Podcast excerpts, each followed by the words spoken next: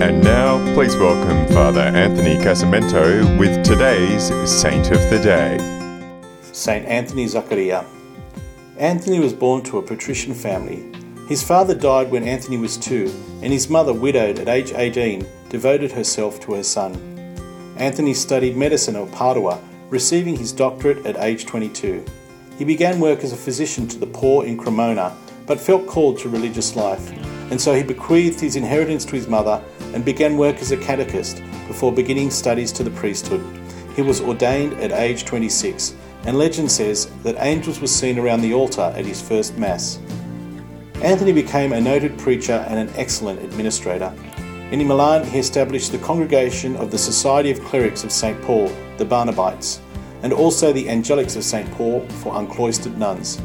He helped to introduce 40 hour devotions, and his congregations helped reform the morals of the faithful, encouraged lay people to work together with the apostolate, and also encouraged frequent reception of Holy Communion.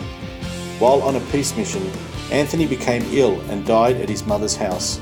Tradition says that in his last moments he had a vision of St. Paul the Apostle.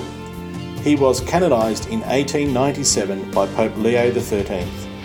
I'm Father Anthony, and that was Saint of the Day. For more episodes, go to cradio.org.au.